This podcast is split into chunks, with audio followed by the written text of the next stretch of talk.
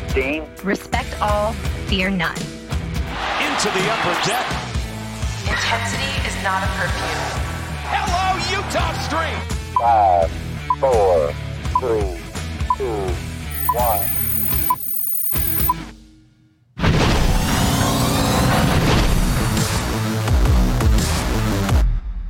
From inside the Masson newsroom, it is the Masson All Access podcast. Paul Mancano and Brendan Mortensen here with you as always. Brendan, how you doing? wonderful. It, a lot of good Orioles news comes out at a random time on a Wednesday night.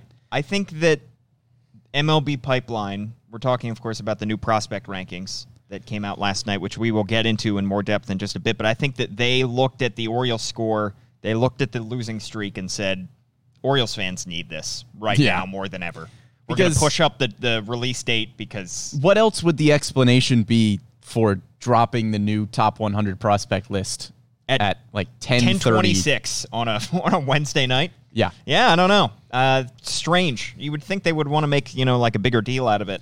Or maybe they just underestimate the amount of baseball nerds that really like the, the top 100 sickos, prospects. Yeah, that Yeah. really uh, you know get into it. We're going to talk about that in a little bit. We're also going to talk about our recent trip to uh, Salisbury, Maryland, to see the Delmarva Shorebirds in action, and then we're going to take a macro perspective on the Orioles rebuild and talk about primer for the offseason. I know that we're still a month and a half away, but look, we are mired in the middle of a tough, tough stretch for the Orioles on the field, so we got to look forward to something at some point down the stretch. Uh, Brendan, let's dive right into that new top 100 because we got a lot to talk about here. New top 100 drops, also the new top 30 uh, system rankings. So, new 30 rankings, uh, top 30 guys in the Orioles farm system. Let's start with the top 100. The Orioles have the same number of guys that they had before, but the names have changed. Uh, the big, obviously, start at the top. Adley Rutschman knew he wasn't going to get unseated. Still the number one prospect in baseball. And now Grayson Rodriguez becomes the consensus top pitching prospect in all of baseball. We saw him be number one in the Baseball America rankings. Now he gets the MLB pipeline top pitching prospect. Yeah, nice to have that consensus across the different platforms, and it really wasn't particularly close. The next highest pitching prospect on the MLB pipeline rankings is Jack Leiter at 12. So Grayson Rodriguez putting a decent gap there, coming in at number eight. It's just really, I mean, to put it as simply as possible, it's really exciting. The Orioles have the best position player prospect in all of baseball, and now have the best pitching prospect in all of baseball. Yeah, I mean the the MLB pipeline rankings typically rewards guys who are just consistently good year after year. So they're not going to put a Jack Leiter ahead of Grayson Rodriguez yet, Right. just because they've seen Grayson Rodriguez on a mound and he's been absolutely dominant. And he has been after really he's only had two bad starts since he's been called up to Bowie. And he's been there for several months now, and he continues to dominate. Probably going to be at least you would think starting 2022 at AAA Norfolk, maybe even getting his feet wet in October in AAA Norfolk because the season goes long longer than the Bowie Baysox season at AA. Uh, but to have literally the top position player, the top pitcher in all of baseball, I think speaks to. We've talked about this system maybe not having the top end talent that it should, but those two guys are clearly going to be the backbone of this rebuild. Yeah, and it's impressive as well, and it's a testament to the development of Grayson Rodriguez. It's not like he was a top three pick. He was the 11th overall pick by the Orioles, and he is way ahead of some guys that we've seen go in the top five, six, seven picks in recent years. Guys like Max Mayer, uh, Emerson Hancock, Asa Lacy. He is far and beyond above where those guys are, and those were some top picks in recent MLB drafts. Yeah, so he's developing right where he should be. The other pitching prospect in the top 100 for the Orioles did fall, however, and that's DL Hall. I think he was at 68, 69 prior to these rankings coming out, and he falls down to 78. And that we think has to be because of injury, because nothing on the field would tell you he deserves to fall. I know he is still walking too many guys. That walk rate is still at like 4.5 per nine innings, but it's down from where it was when he was in 2019 with High A Frederick. So to me, that says it's just because he was limited to seven starts this year is probably done for the year. And they think, all right, you know, mostly a lost season for him. He's probably going to have to start out the 2022 season at Double A Bowie, so he's going to fall a little bit in our eyes, but the potential is obviously still there. Yeah, based on the seven games of performance, I really don't think there was anything that indicated that DL Hall should be dropping in Yeah. these top 100 rankings. He was better. He took a step up. Right. He didn't take any steps back. And if we've seen him for the entire season, by now he's probably at AAA Norfolk. He's pr- hopefully impressing at that level. And he's probably, if not staying where he was in the previous top 100, moving up a little bit, I would assume, if he's continuing those great strikeout numbers and continuing to improve the walk numbers. The walks, like you said, really the only thing that you could look at as a potential reason that he might fall. But I think it's really just the injury. So, really nothing to worry about when you look at the fact that DL Hall falls a little bit in these rankings. Yeah, and then one guy who did slip entirely out of the top 100 rankings. I certainly expected it. I'm sure you did as well, Brendan. That would be Heston Kjerstad, who obviously is entirely because of the missed time that he has had dealing uh, with his injury status. Has not played at all this season and has barely gotten any baseball activity under his belt. At that point, even though the potential is still there, you definitely have to temper your expectations for this guy because a whole year without baseball at this point. We've now passed a year since the MLB draft. He wasn't even at the alternate site in Bowie in 2020. And just the missed time is going to set him back before you even get into what's he going to look like when he does come back. Yeah, we've talked about Heston Kjerstad a few times on this podcast. Not a ton of reason to take another deep dive into it when you're looking at the top 100.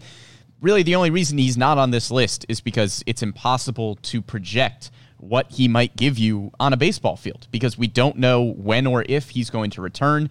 So you can't really throw him in the top 100 prospects if you don't really even know when he might resume baseball activities. Yeah. So Heston Kjerstad, it, we have the same mentality as we did before, which is that we just hope he gets better, and anything he gives you on the baseball field is a plus, and you're just hoping for a healthy Heston Kjerstad. As far as the top 100, really not that big of a deal. If he was healthy and playing, who knows where he might be? Yeah, and the upsetment that you might have and the Orioles might have of, of him kind of tumbling down some prospect rankings is mitigated somewhat by the fact that you're seeing some guys rise, most notably Gunnar Henderson, going up to number 80 in MLB Pipeline's top 100 prospect rankings. Uh, and right behind him, three spots after the debut of Colton Cowser in the top 100. So they end up with uh, five guys in the top 100, which is the same number that they had at this point last year. It's just we've swapped out some guys. Um, and honestly, Gunnar Henderson continues to deserve to rise up the prospect rankings. I know he has struggled in the a little a little exposure that he's gotten to high A Aberdeen, but come on, he's he's getting challenged. This is what you expect. And honestly, I think the Orioles are probably not too upset that he's struggling in, in high A Aberdeen because it's forcing him to figure some things out. No, he should be struggling in Aberdeen at this point because he is playing against guys that are three or four years older than him. Yeah, he's 20 years old. So there's no reason that Gunnar Henderson, unless he was some kind of generational prospect, there's no reason that Gunnar Henderson would have gone up to Aberdeen or and just really succeeded. Yeah. Right. There's there's really no reason that he should have been able to do that at such a young age. So this is the the development that we're expecting to see from Gunnar Henderson. The struggles are to be expected. I was a little surprised that we didn't see Jordan Westburg in the top 100. I think he might be somebody that's knocking on the door. I think as the season progresses and guys graduate, we could see him at some point soon because he's really impressed at the plate. And that was one of the things coming out of college that Jordan Westburg wasn't really known for. He wasn't really known for the bat as much. He was just kind of an all around solid prospect. But maybe he's sneaking around, you know, the 105, something like that. He could get into that top 100 soon. Yeah, I mean, you talk about Gunnar Henderson being younger than a lot of the guys, a lot of his, uh, you know, teammates and opponents in High A Aberdeen. Jordan Westburg is right around the age of some of his teammates and opponents, maybe even a little bit older in the High A spot, and that's why he is on his in his third new level on his third new team in the Orioles farm system in 2021 as he recently got promoted to Double A Bowie because he was hitting in the 290s. He was getting on base. Uh, he had a little bit of pop. Good to see that Jordan Westburg. I, I think that he may eventually be a top 100 prospect. Uh, I think that he, e- even though he just misses the cut, to me this is somewhat like not overreacting to when Ryan Mountcastle missed the top 100. That Right. we see it in the stats, we see it with our eyes, and to me, it's it's not a huge deal that he wasn't in the top 100 because I think he would have been 105, 106. He probably just missed the cut. Yeah, and the top 100, you're projecting potential at that point. You're projecting a lot of ceilings, and Jordan Westburg is more of a high floor prospect than he is a high ceiling prospect. I think he still has a high ceiling, but when you look at Jordan Westburg and even his scout grades, pretty much everything is a 50, 55, 50, 55. He's just solid across the board. And because he's probably got that high floor, little bit lower ceiling, that might be why we don't see him on the top 100, just because he doesn't have the crazy tools that could really, really project at the next level. Yeah. He's just more than likely going to project to be a solid MLB player. Think of Jorge Mateo a few years ago, uh, Right. in the Yankees system, uh, and even with the the Padres and the A's. A guy who had crazy tools but couldn't quite put it together. Right. neil Diaz, another guy who was in the top 100 when back when he was in the Dodgers system, because the tools are tantalizing, the ceiling is high, and they're just waiting to see uh, how high that floor is going to be Exactly. as well. So Jordan Westburg, obviously lower ceiling, higher floor, but we expect him to be. I, I expect him to hit well in Double A Bowie and maybe Yes. even be in Norfolk in 2022. Um, all right, and then when we talk about the Orioles farm system, their top 30. Uh, well, real quickly, Colton Cowser. He's the Orioles' number five prospect. We saw some of his the guys that were drafted around him also be put in the top 100, and this is kind of the pill that you have to swallow when you go underslot like they did on Colton Cowser, and they got a guy for 1.2 million dollars less than his projected slot value. Is you're going to see some guys who were drafted after Colton Cowser at number five ranked higher in the top 100, and it starts with Jordan Lawlar at number 13. Yeah, Jordan Lawlar at number 13, but then again, the Diamondbacks probably don't have any other draft picks that are ranking terribly high in their top 30, whereas the Orioles, they have Connor Norby check in at number 9, and they've got Reed Trimble check in at number 21. Yeah, and in their top 30. in their Yeah. top 30. And hopefully, as this class continues to play, we just saw them down in Delmarva. As they continue to play, hopefully they will move into that Orioles top 30. So, yes, you're not getting the 13th prospect in baseball in Jordan Lawlar, but you are getting some more depth in the system. Yeah, it's it's uh, akin to they're hoping that something happens with Gunnar Henderson, who after he's drafted in the second round back in 2019 wasn't in the top 100, but he had a higher ceiling. They went a little bit over slot for him, and he could go higher up in the you know he could be a fast riser. Yeah, and we were debating whether we would see Colton Cowser or Gunnar Henderson higher on that top 100, Yeah. where they would slot exactly in that Orioles top 30. And we saw just how closely those two prospects are ranked together. We saw Gunnar Henderson come in at number 80 on the MLB top 100 and Colton Cowser at number 83. yeah. So those two are four and five in the Orioles system. You could probably put them either way if you wanted to, just like in the MLB top 100, where they're pretty much right back to back. Yeah, so let's shift to the the Orioles top 30 because a huge riser is not Johnny Rizer, but his uh, teammate Kyle Stowers in Double A Bowie, center fielder, gets called up to Double A Bowie, absolutely mashes. Now he is in a slight um, expected, you know, slump, so to speak, uh, with Double A, but still pretty young. Uh, was drafted in the second round back in 2019, and he has shot into the Orioles' uh, top 11. He's number 11 and actually passes Yusniel Diaz, who continues to tumble down prospect rankings. He at some point, and part of that is due to the fact that they've been consistently adding talent, obviously. When he was the number one prospect in the Orioles farm system, when he came over in the trade, they didn't have Adley Rutschman and Gunnar Henderson. Uh, so those guys obviously supplant him. However, Yusniel Diaz continues to fall down to number 12, and somebody who's performing really well, Kyle Stowers, takes his spot at number 11. Yeah, it's great to see from Kyle Stowers' perspective, but from the perspective of looking at Yusniel Diaz, it is really discouraging to look at what he has done so far this season, dealing with injuries and all that stuff. Yusniel Diaz goes from somebody that we were really, really confident would debut for the Orioles this season to somebody that you're just kind of hoping is able to stay healthy and potentially put things together and potentially make a major league push Yeah. at this point. Yeah, some other fallers as well. Zach Lowther falling all the way down to number 22, and that's a reflection of the struggles that he's had this year, both with injury and with production. We've talked about it before, but comes up, makes his MLB debut, struggles in a spot start against the Red Sox, and he struggled at AAA Norfolk as well.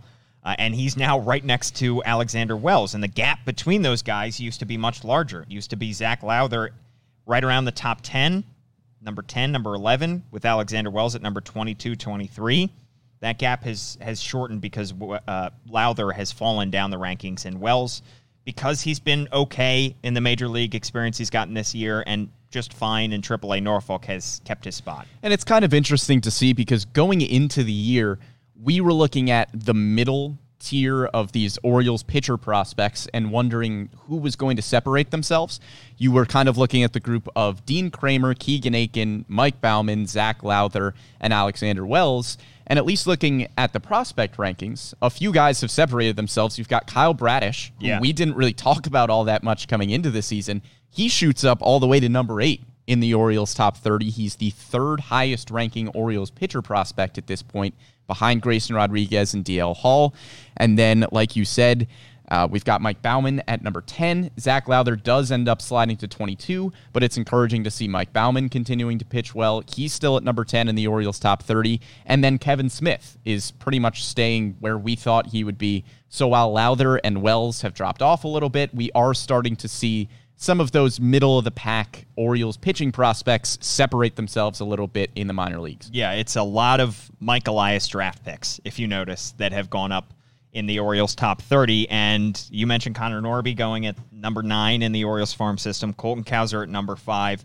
We've also seen some other 2021 draft picks uh, go in the top, be slotted in the Orioles top 30. Reed Trimble debuts at number 21, the outfielder uh, who was, what, a third or fourth round pick uh, this past a month ago.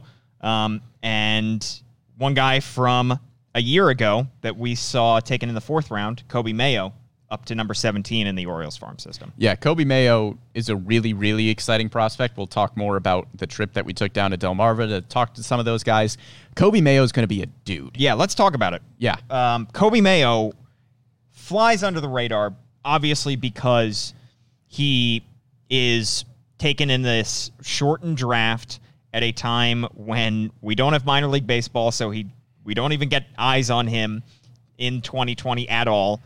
And here we are in 2021, and to say that he can fly under the radar would be to disregard how absolutely massive this guy is physically Yeah. and how powerful he is. This guy has an incredibly high ceiling. Yeah, he's 6'5, 215 at 19 years old.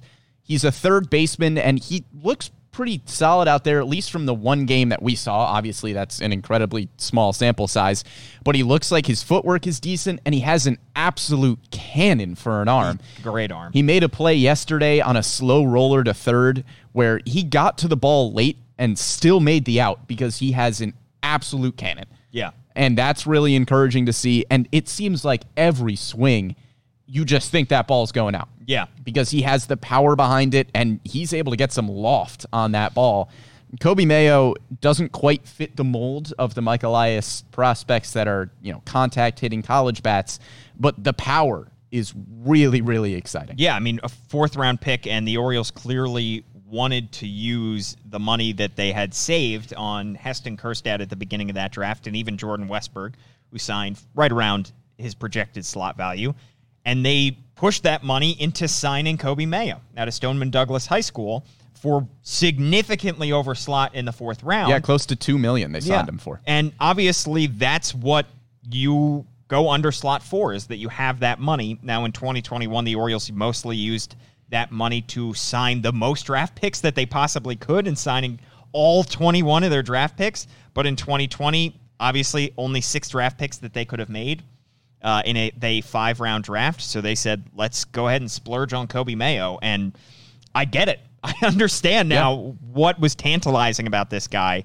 The tools are all there, and he hit very well in the Florida um, Complex League before he got called up with all these guys. So we got to see him along with Colton Cowser, Connor Norby, Reed Trimble, uh, Dante Williams, uh, John Rhodes, we got to interview, I mean, almost the entire roster Yeah. for Delmarva Shorebirds. Uh, if you are in the, the Delmarva area, the Salisbury area, I would definitely recommend going down and seeing these guys because the entire draft class pretty much got promoted together to low single A Delmarva from the, the Florida Complex League. They have moved as a unit, 15 guys and 12 draft picks get promoted to single A, and it's an entirely new roster for them. Yeah, we saw the, the first game that they were there. The lineup was entirely comprised of draft picks. Yeah. Of the 2021 draft, and then you throw Coby Mayo in there as well, which is incredibly exciting. Yeah. If there, you know, if there was a minor league season last year, we probably would have seen something similar with the 2020 draft picks. It's so exciting to see pretty much this entire class move up together and hopefully succeed at this level. It was a really fun lineup because everybody that came up, you were like, whoa, that's a high draft pick. Yeah. Reed Trimble, Connor Norby, Colton Cowser, Coby Mayo, Dante Williams, Ro- John Rhodes, Connor Pavolony, Jacob Teter, and Collin Burns. That was their lineup a couple nights ago. The the lowest drafted of those was a 13th rounder. The second lowest was a seventh rounder. Everybody else was oh, either a one through six rounder. Yeah. Um, between and Coby Mayo was the only guy who was taken in the 2020 draft. Everybody else was a 2021 draft pick. So that's great for us because it's easy for us to put faces to names and be able to put this draft class as a whole. But I was also impressed, Brendan, with how tight knit a group they already appear to be. Yeah, I was really impressed talking with all of them. I mean, Colton Cowser, first and foremost, he just seems ready for this. He seems very composed. He's also a super nice guy. Yeah. I mean, before the game, he was like going down the line, signing autographs for everybody. The, the entire team was because Yeah. they're all high draft picks that everybody wanted to see. But Colton Cowser just seems like built for this kind of thing. He seems to be able to handle the pressure of being that first overall draft choice very well. And I think he's going to really succeed as not only a player, but he clearly seems to already be a leader for this group of draft picks so far. Yeah, absolutely. And it's funny to think that Coby Mayo is the young guy of that group, Yeah. even though he was drafted a year ahead. The only question marks for Delmarva is going to be pitching because the Orioles only took one pitcher, Carlos Tavera, in the first 10 rounds of the draft. Now, we talked to Carlos Tavera. I was very impressed Yeah. with that conversation. A guy who pitched at a couple different colleges and clearly has a great mindset a growth mindset, if you will, somebody who is very much looking for how analytics and the Orioles analytics systems can improve his game. Um, and they actually made a trip to the Wake Forest Biomechanics Lab uh, with Matt Blood, the director of player development. They took like four or five pitchers that they had drafted so that they have a good idea of how their pitching mechanics work and what they can do to improve themselves. Awesome stuff. I mean, really clearly high level stuff that imagine three, four years ago would never have happened in the Orioles system. But the question still remains obviously, Carlos Tavera is a fifth round pick, but beyond that, they don't have any top tier talent taken in that 2021 draft in terms of pitching. Everybody else Right. was a day three pick. So they're just hoping they can hit on one or two of these guys. However, they may stumble out of the gate considering uh, pitching wise, just considering these guys were not as highly drafted, not as highly uh, regarded when they were taken. Right. Which Mike Elias had again, we we talked about it when the draft initially happened. Mike Elias had the flexibility to do that because you already have the best pitching prospect in all of baseball in Grayson Rodriguez, another top 100 pitching prospect in DL Hall, and then some other really good pitching prospects mixed in as well with guys like Kyle Bradish, Mike Baumann, Zach Lowther, Kevin Smith. So you didn't need to take the first, second round pitchers. You were able to get some more outfield depth and some middle infield depth. And while moving throughout the minor leagues, they might struggle a little bit in the wins and loss column because the pitchers aren't as good as maybe the top end hitters that they drafted. We're not really looking at the wins and losses in the minor leagues at this point. We're just looking for player development. And if somebody like Carlos Tavera turns out to be even a middle of the road pitcher for the Orioles, if he comes in in a few years and we see him in the top 15, top 20 prospects in the Orioles top 30, I think you would consider that a win.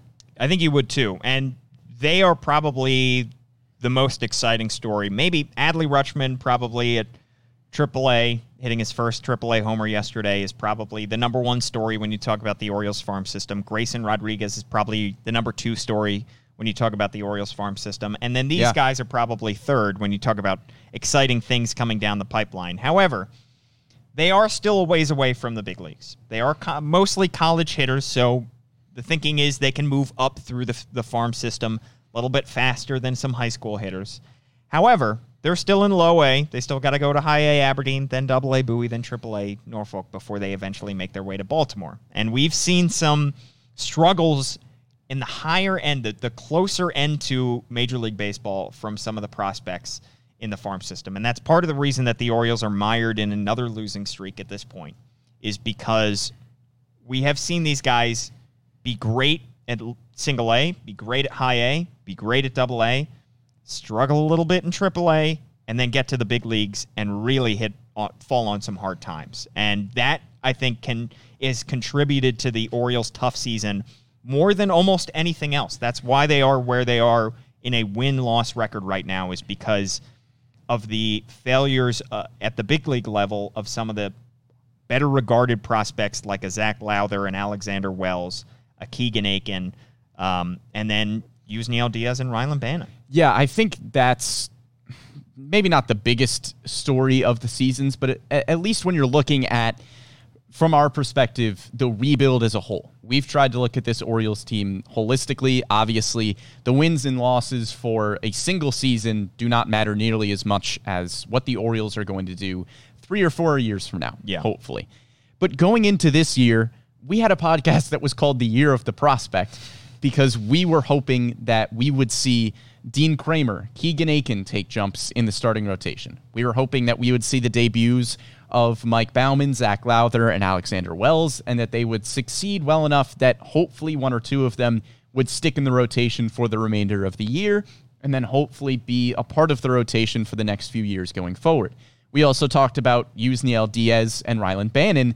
We didn't sharpie them in as starters, but we were really confident that at some point in the middle of the season, we would see Yusniel Diaz join the Orioles starting lineup consistently. We thought he could be somebody that could take over a starting outfield spot. And then Rylan Bannon was a bit of a higher floor, lower ceiling prospect, but we were hoping that Bannon would maybe take over for Maikel Franco at some point in the year and be the Orioles, if not everyday third baseman, be a pretty consistent starting third baseman, and then you could maybe move him around to second or third, depending on what you would need from Rylan Bannon. Yeah.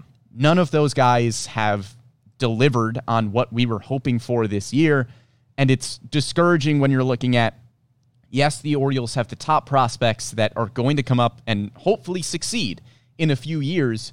But if you're not getting production from the more middle of the road prospects, you need to win on the margins. You need to have those prospects come up and at the very least give you depth. Yeah. Which none of these guys are doing at this point. We were just hoping that some of them would flash. Right. And the problem is none of them have. We broke down the Orioles farm system into waves. We said wave one was going to be the group that included Ryan Mountcastle, Alexander Wells, Yusniel Diaz, Rylan Bannon, all the, you know, that group of guys that no, they're not one, two, three, four in the Orioles farm system, but they are hopefully going to be role players at least on the next Orioles playoff team. Right. They may not be the most valuable Orioles on those team teams, but hopefully they could be contributors.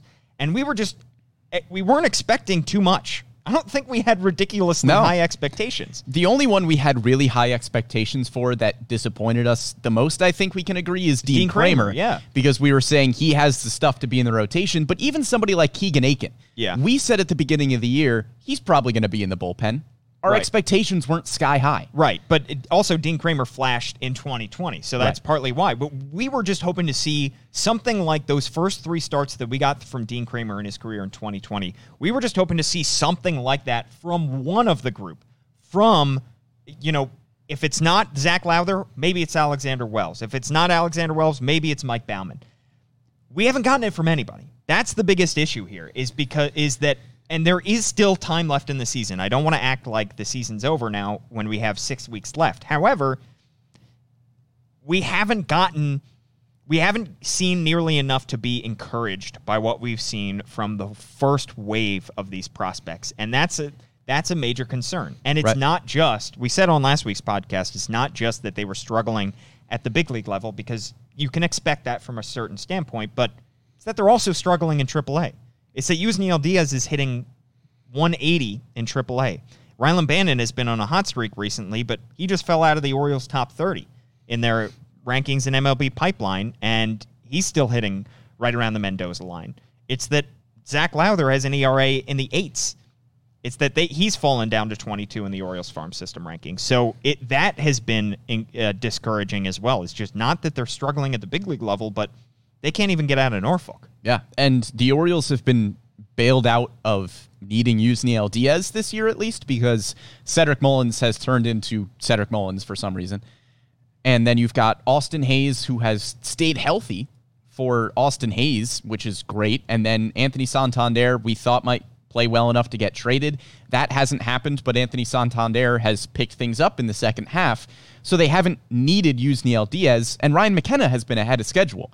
So Ryan McKenna has given you depth in that fourth outfield spot, but especially the starting pitchers. Uh, The Orioles could really use a Just good, one guy. a, a good production out of Zac Lowther, good production out of Alexander Wells or Mike Baumann. If one of those guys Yeah. had panned out at some point midway through the season, that would be an immense help to this Orioles rotation that currently you can look at and say they probably have one major league piece going forward in Yeah. John Means. Yeah, and and he, even he has fallen on some hard times as of late Right. as well. And he's older than these guys. He's not 24, 25. He's 28. So he is. He should be good enough at this point to stick in a major league rotation and have the kind of ERA that he has right now. It's the rest of the guys. And I look back to a year ago when we saw Dean Kremer get off to a good start in his MLB career. Same with Keegan Akin we probably felt better about the state of the Orioles farm system and rebuild. We thought that they were further along then than we feel they are now. Yeah, I would agree because this year you have gotten some pleasant surprises. We thought Yeah. Cedric Mullins was going to be a solid fourth outfielder that could come in and play great defense in center. Obviously, Cedric Mullins has turned into much more than that. We were pleasantly surprised with Tyler Wells, who has gone from Rule 5 draft pick to potential closer for the Orioles going forward. But outside of that, more players fall into the disappointment with how they've played this season than the encouraging side. Yes. Um, however, I do think part of that can be blamed. I, our perception, at least, of the Orioles farm system can be blamed on the fact that right in the smack dab in the middle of their rebuild, which is based almost entirely around the draft, comes the shortest draft in MLB history in five rounds in 2020, and a time when they need to hit on a lot of these draft picks they get stuck with only six draft picks, and then they get unlucky in that their first round draft pick from 2020 is not able to see the baseball field in the first year that he is drafted. So they were not able to add the amount of depth that they were hoping to, and that's another big thing that they need in this farm system is depth. That's that's why Yeah. they signed all 21 guys in this 2021 MLB draft. That's why they signed JD Mundy as an undrafted free agent in last year's uh, undrafted free agency period right after the draft. But going from 40 rounds to five rounds significantly limits the amount of depth you can add to a farm system. And I'm not trying to make excuses, but that has had a major factor on Michael Elias's ability to bolster the system that he has. It has. At the same time, I think if you're looking at the draft as a whole and saying what rounds are we more than likely going to find guys that are going to be contributors at the major league level, at least it is the first five rounds. It is, but typically, Typically, but you still need the depth, and you can Yeah. oftentimes find diamonds in the rough in the 11th, 12th, 20th round. it's not like the difference in an NFL draft between the sev- a seventh round pick and a first round pick. Right. Trey Mancini would not have been taken in the draft that occurred in 2020. Right. He would have been off the, uh, you know, he would have been undrafted. Uh, what round was Cedric Mullins in? I think a 13th round pick. He would not have been taken in the 2020 MLB draft. He would have been an undrafted free agent or he would have gone back to school. So a lot of these guys, it, you still do get productive players. It's you know you're not going to hit on as many guys in the eighth round as you're going to hit on guys in the first round, but you still can get very productive players. And for a system that, because of their not using the international free agent market at all, because of their shoddy draft record under Dan Duquette in the later rounds, especially, they have not had that kind of depth. And because of the trades that they had to make, of course, when they were a contending team in the AL East, they had they need depth. And Mike Elias inherited a system that was very, very low on talent at the back end. And he had the 2019 draft to bolster that, and he used it very well. We've seen, you know, Joey Ortiz, a fourth round pick, be good. We've seen second rounder Kyle Stowers be good. We've seen some of the later round picks produce and we're starting to see that in 2021. But the 2020 draft is another time when he could have bolstered the system and he didn't get a good enough opportunity. Yeah, and it's definitely fair to say that that shortened draft in 2020 probably hurts the Orioles more than it hurts other teams around yes, baseball. Yes, exactly. That are not in a massive rebuilding phase Yeah. where you are overhauling the minor league system. Yeah, it, it they were built around the draft. That's Right. what this team is built for. Um, that being said, there are there is still time in this season for a lot of these guys to make up some ground, and I think that it, it is going to be a major offseason for a lot of these guys to figure out what went wrong in the 2021 season and how they can fix it going into 2022. Uh, that kind of transitions perfectly for us to talk about where the Orioles go from here. They currently have the worst record in baseball as we sit here today, I think by a game over the Arizona Diamondbacks. So they would get the number one pick in next year's draft. And obviously, the draft is going to be a huge part of how they in, intend to add talent. But we, over the course of this season, have been critical, I think fairly so, of the organization's ability to add talent to the major league roster. They have been very hesitant to spend in free agency because they don't want to block guys. But now we're reaching a point where Mike Elias is entering his fourth season as GM. Fourth season? Yeah, fourth season as GM. And the Orioles need at some point to produce a better on field product at the major league level. Yeah. Is this the time where you start to open up the checkbook just so you reach a base level of competence on the field? I think it is. And I, I know we're on a little bit two different mindsets here. I'm not saying break the bank, but I do think you need to open up the checkbook a little bit. I think that's a good way of putting it. Like I, I'm not running to the bank to sign Carlos Correa, but when you look at the major league roster right now, and we are projecting again two or three years into the future when hopefully the Orioles' top prospects are at the major league level, and you've got a competitive baseball team. Right now, guys that I think have a solid chance of being on that team in a few years, Cedric Mullins, Ryan Mountcastle are locks.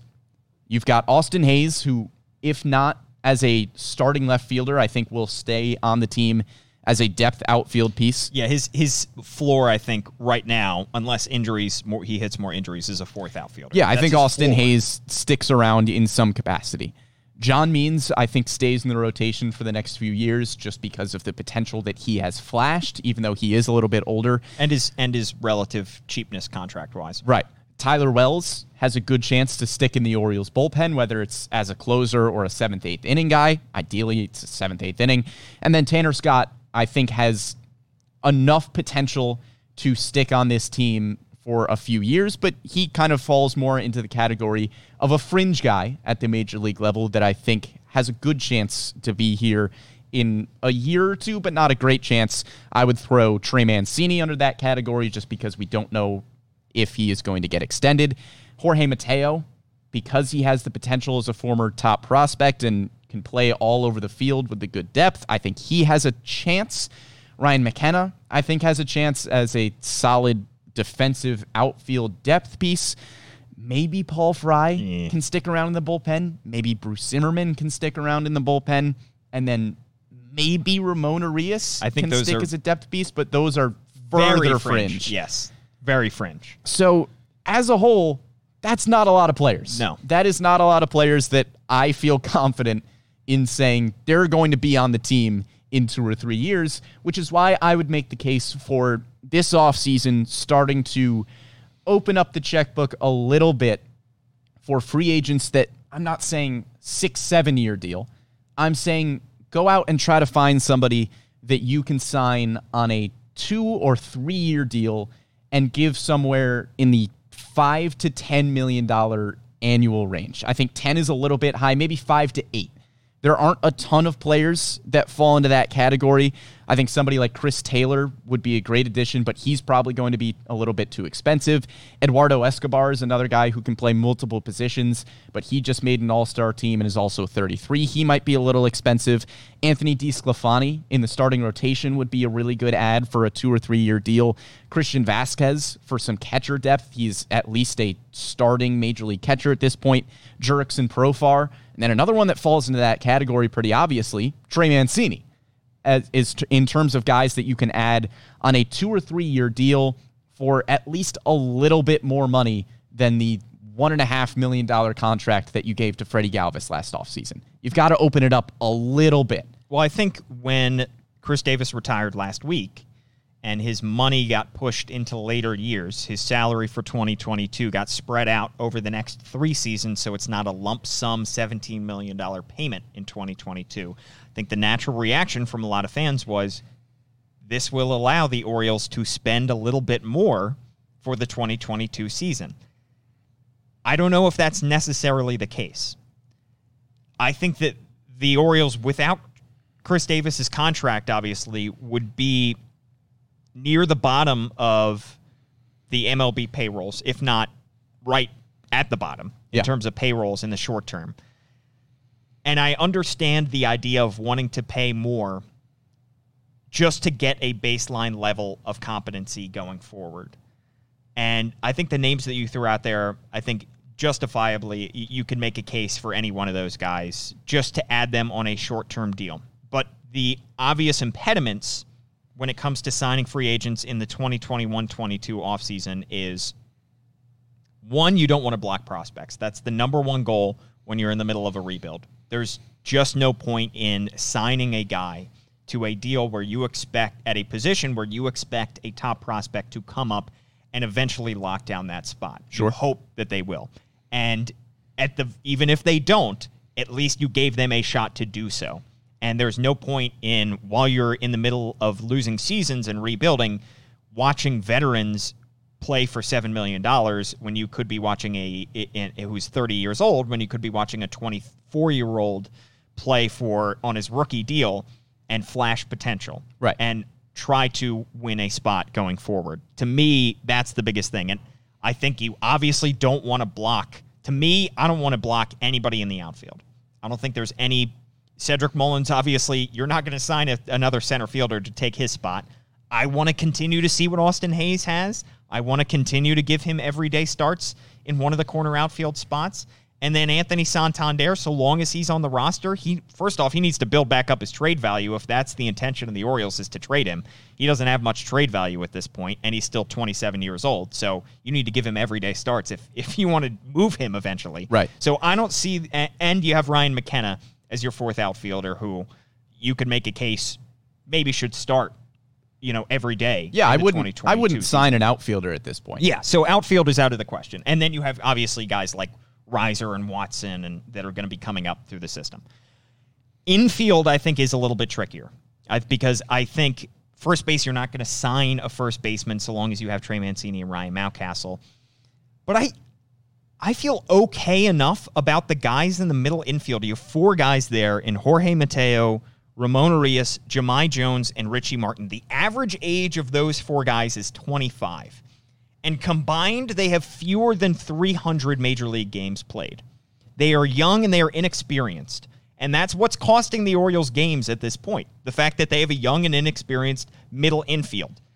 But if you get one or two of those guys to hit, you are on a great path to solidifying the middle of your infield on your next good teams. And you really Sure. and the, the only way you're going to find one of these guys being able to hit, the only way you can make sure that you have somebody who's going to be good is giving them an everyday spot in the infield on this team. If there's going to be anywhere that they're going to play, it's going to be in Baltimore every day. So there's no point in in delaying Richie Martin's progress another year and sticking him down in AAA Norfolk. There's no point in in not giving Jorge Mateo your recent waiver claim every day starts at one, at either shortstop or second base. So to me, you it's worth seeing what one of what these four guys have because if you have something, then that guy costs one tenth what a free agent would cost, and he's going to be younger, and you have him locked up for more years. Sure. A few things. The guys that I threw out in Chris Taylor, Eduardo Escobar, Jurickson Profar as kind of my personal wish list, all of them can play any position in the infield, which Okay, I think yeah. would be valuable for the Orioles at this point because you could stick them at any position. They could be everyday players for you.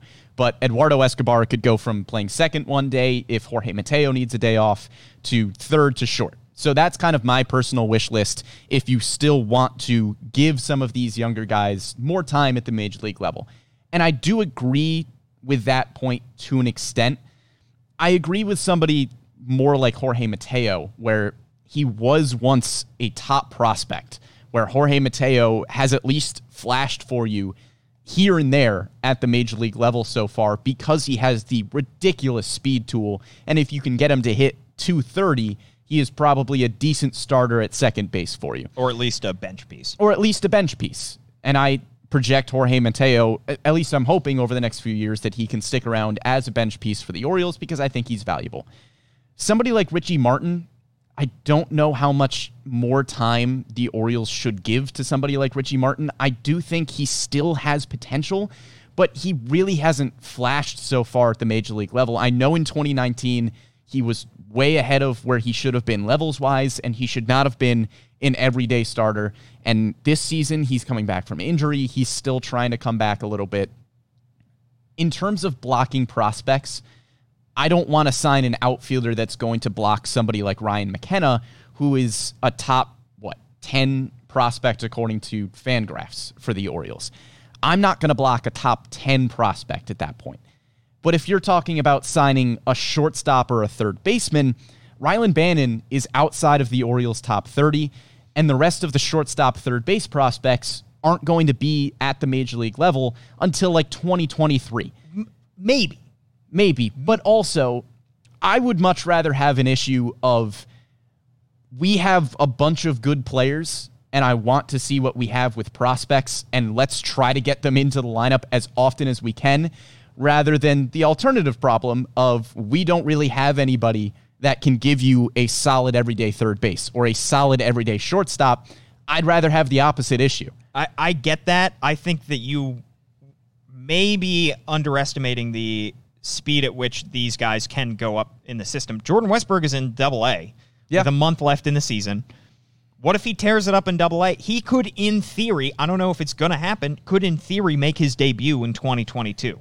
In theory, I'm Later in the season. I'm still expecting Jordan Westburg in 2023. Okay, but but you're if you sign one of these guys, odds are that a lot of the go, those guys that you mentioned, odds are you're going to have to sign them for more than one year.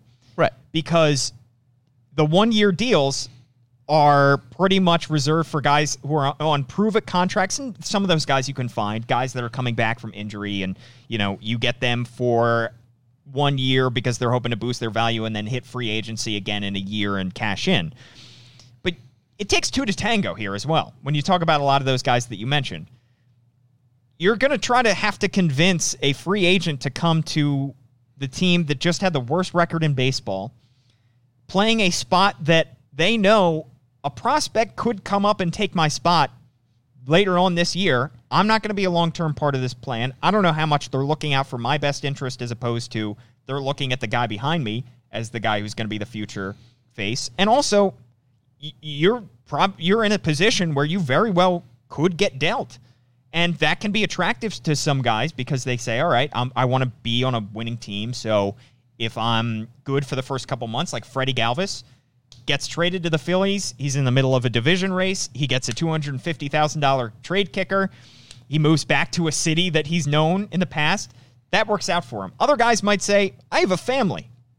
I don't want to be moving my entire family in late July, right before school starts, to a different city across this uh, the country to be in the middle of a playoff race. I would rather sign a two, three year deal with a team that I know is going to be solid. Maybe they're not a World Series contender, but I can buy a house here, settle my family. I'm going to get a solid paycheck. I'm not going to have to worry, read trade rumors and see where I'm headed. Sure. That can be more attractive to guys. And a lot of guys want to win. And if if you're convincing free agents to come to Baltimore, right now you don't have much track record of winning in the in the short term. So it takes two to tango. And if you have to overpay for that guy for that guy, you're probably gonna have to to pay a little bit more for a guy like a Jurickson Profar who can go to a contender and get, you know, he he may not get a few million dollars more, but he's gonna get winning. He might be in October baseball, whereas with the Orioles that doesn't seem too likely. So now you have to pay more. That's an extra factor there. It doesn't seem too likely in the immediate short term, but if you're signing somebody for a three year window, hopefully by the time they're in the second or third year of that deal, the Orioles are back to playing somewhat competitive baseball. But you you mentioned that you know three years, the guys that coming up are coming up, and Jordan Westburg and Gunnar Henderson, those guys. If they debut in 2023, that's two years down the line. So now you're getting into a part where you they are blocking somebody. Maybe they're not blocking somebody in 2022, but if you're signing a guy to a three year deal, they're going to be blocking somebody at some point. Sure, but again, if you're signing somebody that is versatile enough to play multiple positions, more than likely not all of the Orioles prospects are going to pan out at the major league level. Yeah. And more than likely you're not going to need to start all of them at the major league level. And at the very worst, if you sign some, well, very worst, uh, relatively speaking, say for example you signed an Eduardo Escobar to a three-year, $28 million deal. Eduardo Escobar is your everyday third baseman in 2022. And then in 2023, maybe Jordan Westburg comes up, and at that point, he's shifted over to third. So Eduardo Escobar for the next two years is a slightly overpaid, but still good player who you can put at third base if Westburg is playing shortstop. At that point, you can put him at short if Westburg is playing third, or if Gunnar Henderson is playing up, you could play Eduardo Escobar at second, or he could be your go to guy off the bench that you just figure out where he is going to play and you move him around when needed. But again, that becomes an issue of here are X, Y, and Z players that are quality players that I want to play every day at the major league level. That's a good problem to have versus right now, the issue is who are we starting at third base every day? Right. I and I get that. The other thing, however, to me is that 20 you said 28 million dollars for 3 years. So you're paying about, you know, 9 million per season. Would that 9 million dollars that you're spending in 2022 be better spent on a team that's probably still not going to make the postseason and is still going to be under 500 than it would in three years from now when you have a contending team and you're looking for the final piece of the puzzle? Or you're looking to extend Adley Rutschman or Grayson Rodriguez or one of these guys.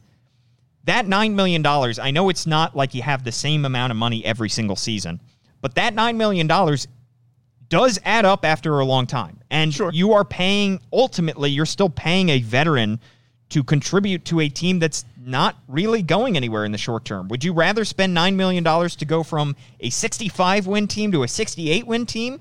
Or would you rather wait and spend that $9 million in three years to go from a 92 win team to a 95 win team? Because this division is going to be great every single season. And you have two Goliaths at the top in the Yankees and the Red Sox who can outspend anybody. They will always be able to outspend the Baltimore Orioles, unfortunately. The Orioles have to win on the margins. Right. If- you mentioned it earlier with some of these top, pro- some of the middling prospects that aren't in the Orioles top 30. They need those guys to hit because they need as many advantages as they possibly can. They need to load up that slingshot to knock down one of the Goliaths with as many rocks as possible. And that, that, that might $9 million might seem inconsequential in the short term. It's 9 million. It's, it's not a huge deal.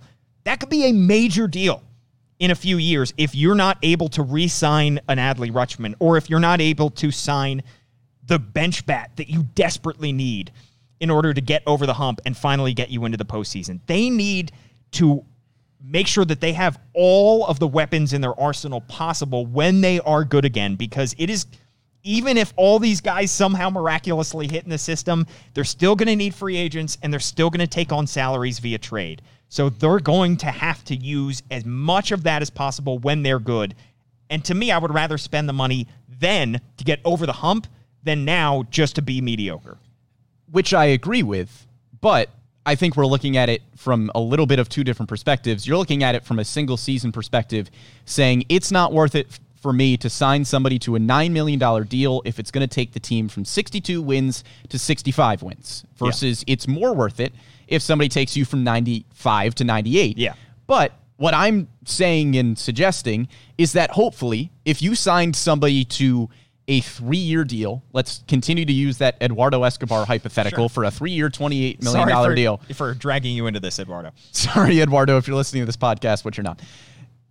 Hopefully, next year, if you sign Eduardo Escobar, sure, maybe he brings you from a 62 win team to a 65 win team. But it's a three year deal. So hopefully, in the third year of that deal, he is also the bench bat that is bringing you from a 95 win team to a 98 win team. Yes. So I'm saying sign somebody to a three year deal. Look at the Padres. It's a different example because you're not signing Eric Hosmer to a six year deal. You're not signing Manny Machado to however many years he got. But it was the same kind of thinking where you go out and you get Eric Hosmer and Manny Machado, and for the first two years of their deal, they're not contributing to a winning baseball team. But over the next four years of their deal, they are a part of a team that just called up a ton of prospects, and they are now the solid veteran pieces that are surrounding the prospect centerpieces like Fernando Tatis Jr. Yeah, but you you still spent money on them for the first couple of years of the You you can still Yeah. get that guy like you can still sign somebody of that ilk in three years. What's the rush in doing it now? Because you want. I, I know it's I- a different scenario because the Orioles aren't going to sign a Carlos Correa for a six year Well- deal with the two years knowing that you're not going to be all that good, but then the final four, you're hoping for a playoff push.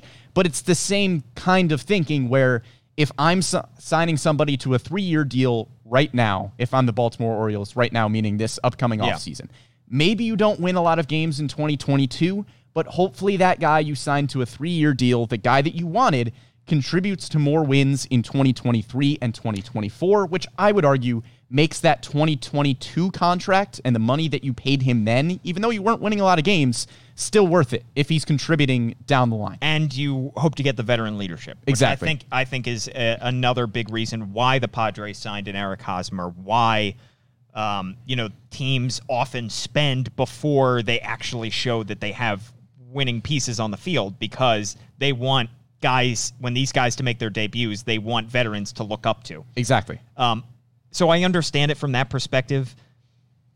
And I, you mentioned it earlier. I think the you could make a solid case that if you're going to be going out and spending that money regardless, the best guy that you could spend it on It's Trey Mancini. is already in house. Is Trey Mancini is extending him. He checks every box like we've talked about being a veteran leader, being a guy that you can look up to, having a great story in addition to fan appeal, selling jerseys, all that good face of the franchise type stuff. First baseman like Eric Hosmer, if you're going to go out and spend that money, might as well spend it on somebody that you already have yeah. that you already know what you have in him. So to me, I think that's much more palatable than going out and bringing somebody into the organization, especially if you open up the checkbook and you sign somebody now and then you don't extend Trey Mancini. That's a worse look. I agree. You know, whether that guy outperforms Trey Mancini over the course of his contract or not, it's still not a great look to have a guy like Trey Mancini walk when you already go out and sign somebody. And again, I'm not saying that the Orioles should be breaking the bank, but I don't think there's any reason that you can't extend Trey Mancini two or three years while also signing a decent veteran to a two or three year deal. I get that. I think you can do both, and I think you should do both. It's going to be harder to get a starting pitcher. A lot of people are saying that Yeah. the Orioles need to sign starting pitchers.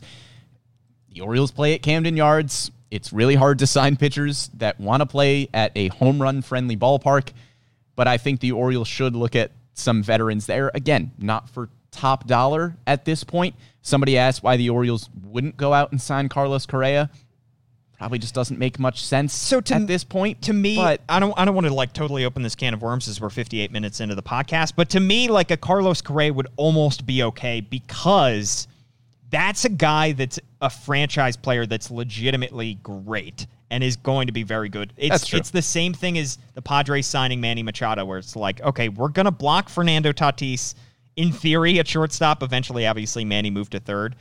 Um, and we're not great right now, but this dude's 20. How old was he? 26 when he signed that contract? Yeah. Uh, 27. And we know he's going to be a dude for the most of his contract. So we're going to spend top dollar on him. I would almost rather the Orioles do that and they go, all right, we'll break, bake the, break the bank for Carlos Correa because he's can play shortstop for us now, and then we'll figure out Jordan Westburg and Gunnar Henderson down the line. oh, I totally agree. I, I, but that's because you're getting that quality of player. You're getting an annual all, star every year. Right. Whereas if you're going to be un- overpaying for a guy who's just okay in for three or four years, to me that doesn't that doesn't move the needle. I I agree.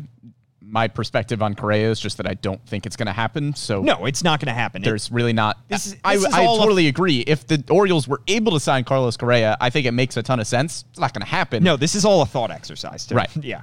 Um, but I think that, it, you know, if you're going to, my thinking is if you're going to spend a lot, if you're going to spend 30, 40 million dollars, why not spend 150? Like, Sure. If you- because you need to get good players. There's no point in Yes. overpaying. But look, other teams have done it. Jayson Werth with the Nationals a year before they were good. Uh, you know, you mentioned Manny Machado. So it, it happens. And, and Eric Hosmer. Uh, I just don't know if this is also, I don't know if this is the, the offseason to do it. It could be next year. Yeah. Eventually they will. And I, I do think eventually they should. Eventually, they have to because you look at other teams around the league that are built on their prospects. They have other solid role players around them, like the Rays. Yes, Yeah. they're built on Wander and Randy Arozarena, but they've also got guys like Ji-Man Choi and Brandon Lowe. You need the other pieces Yes. around the centerpiece. And, and you also need to win some trades. Yes. As well, which we'll talk about, of course. We got an entire offseason to talk about exactly what the Orioles should do, but in the midst of a 14 game losing streak, you got to look ahead just a little bit. Uh, thanks so much for tuning into this podcast. Really appreciate an extended episode, and we will, of course, be back in a week. He's at Brendan Morty on Twitter.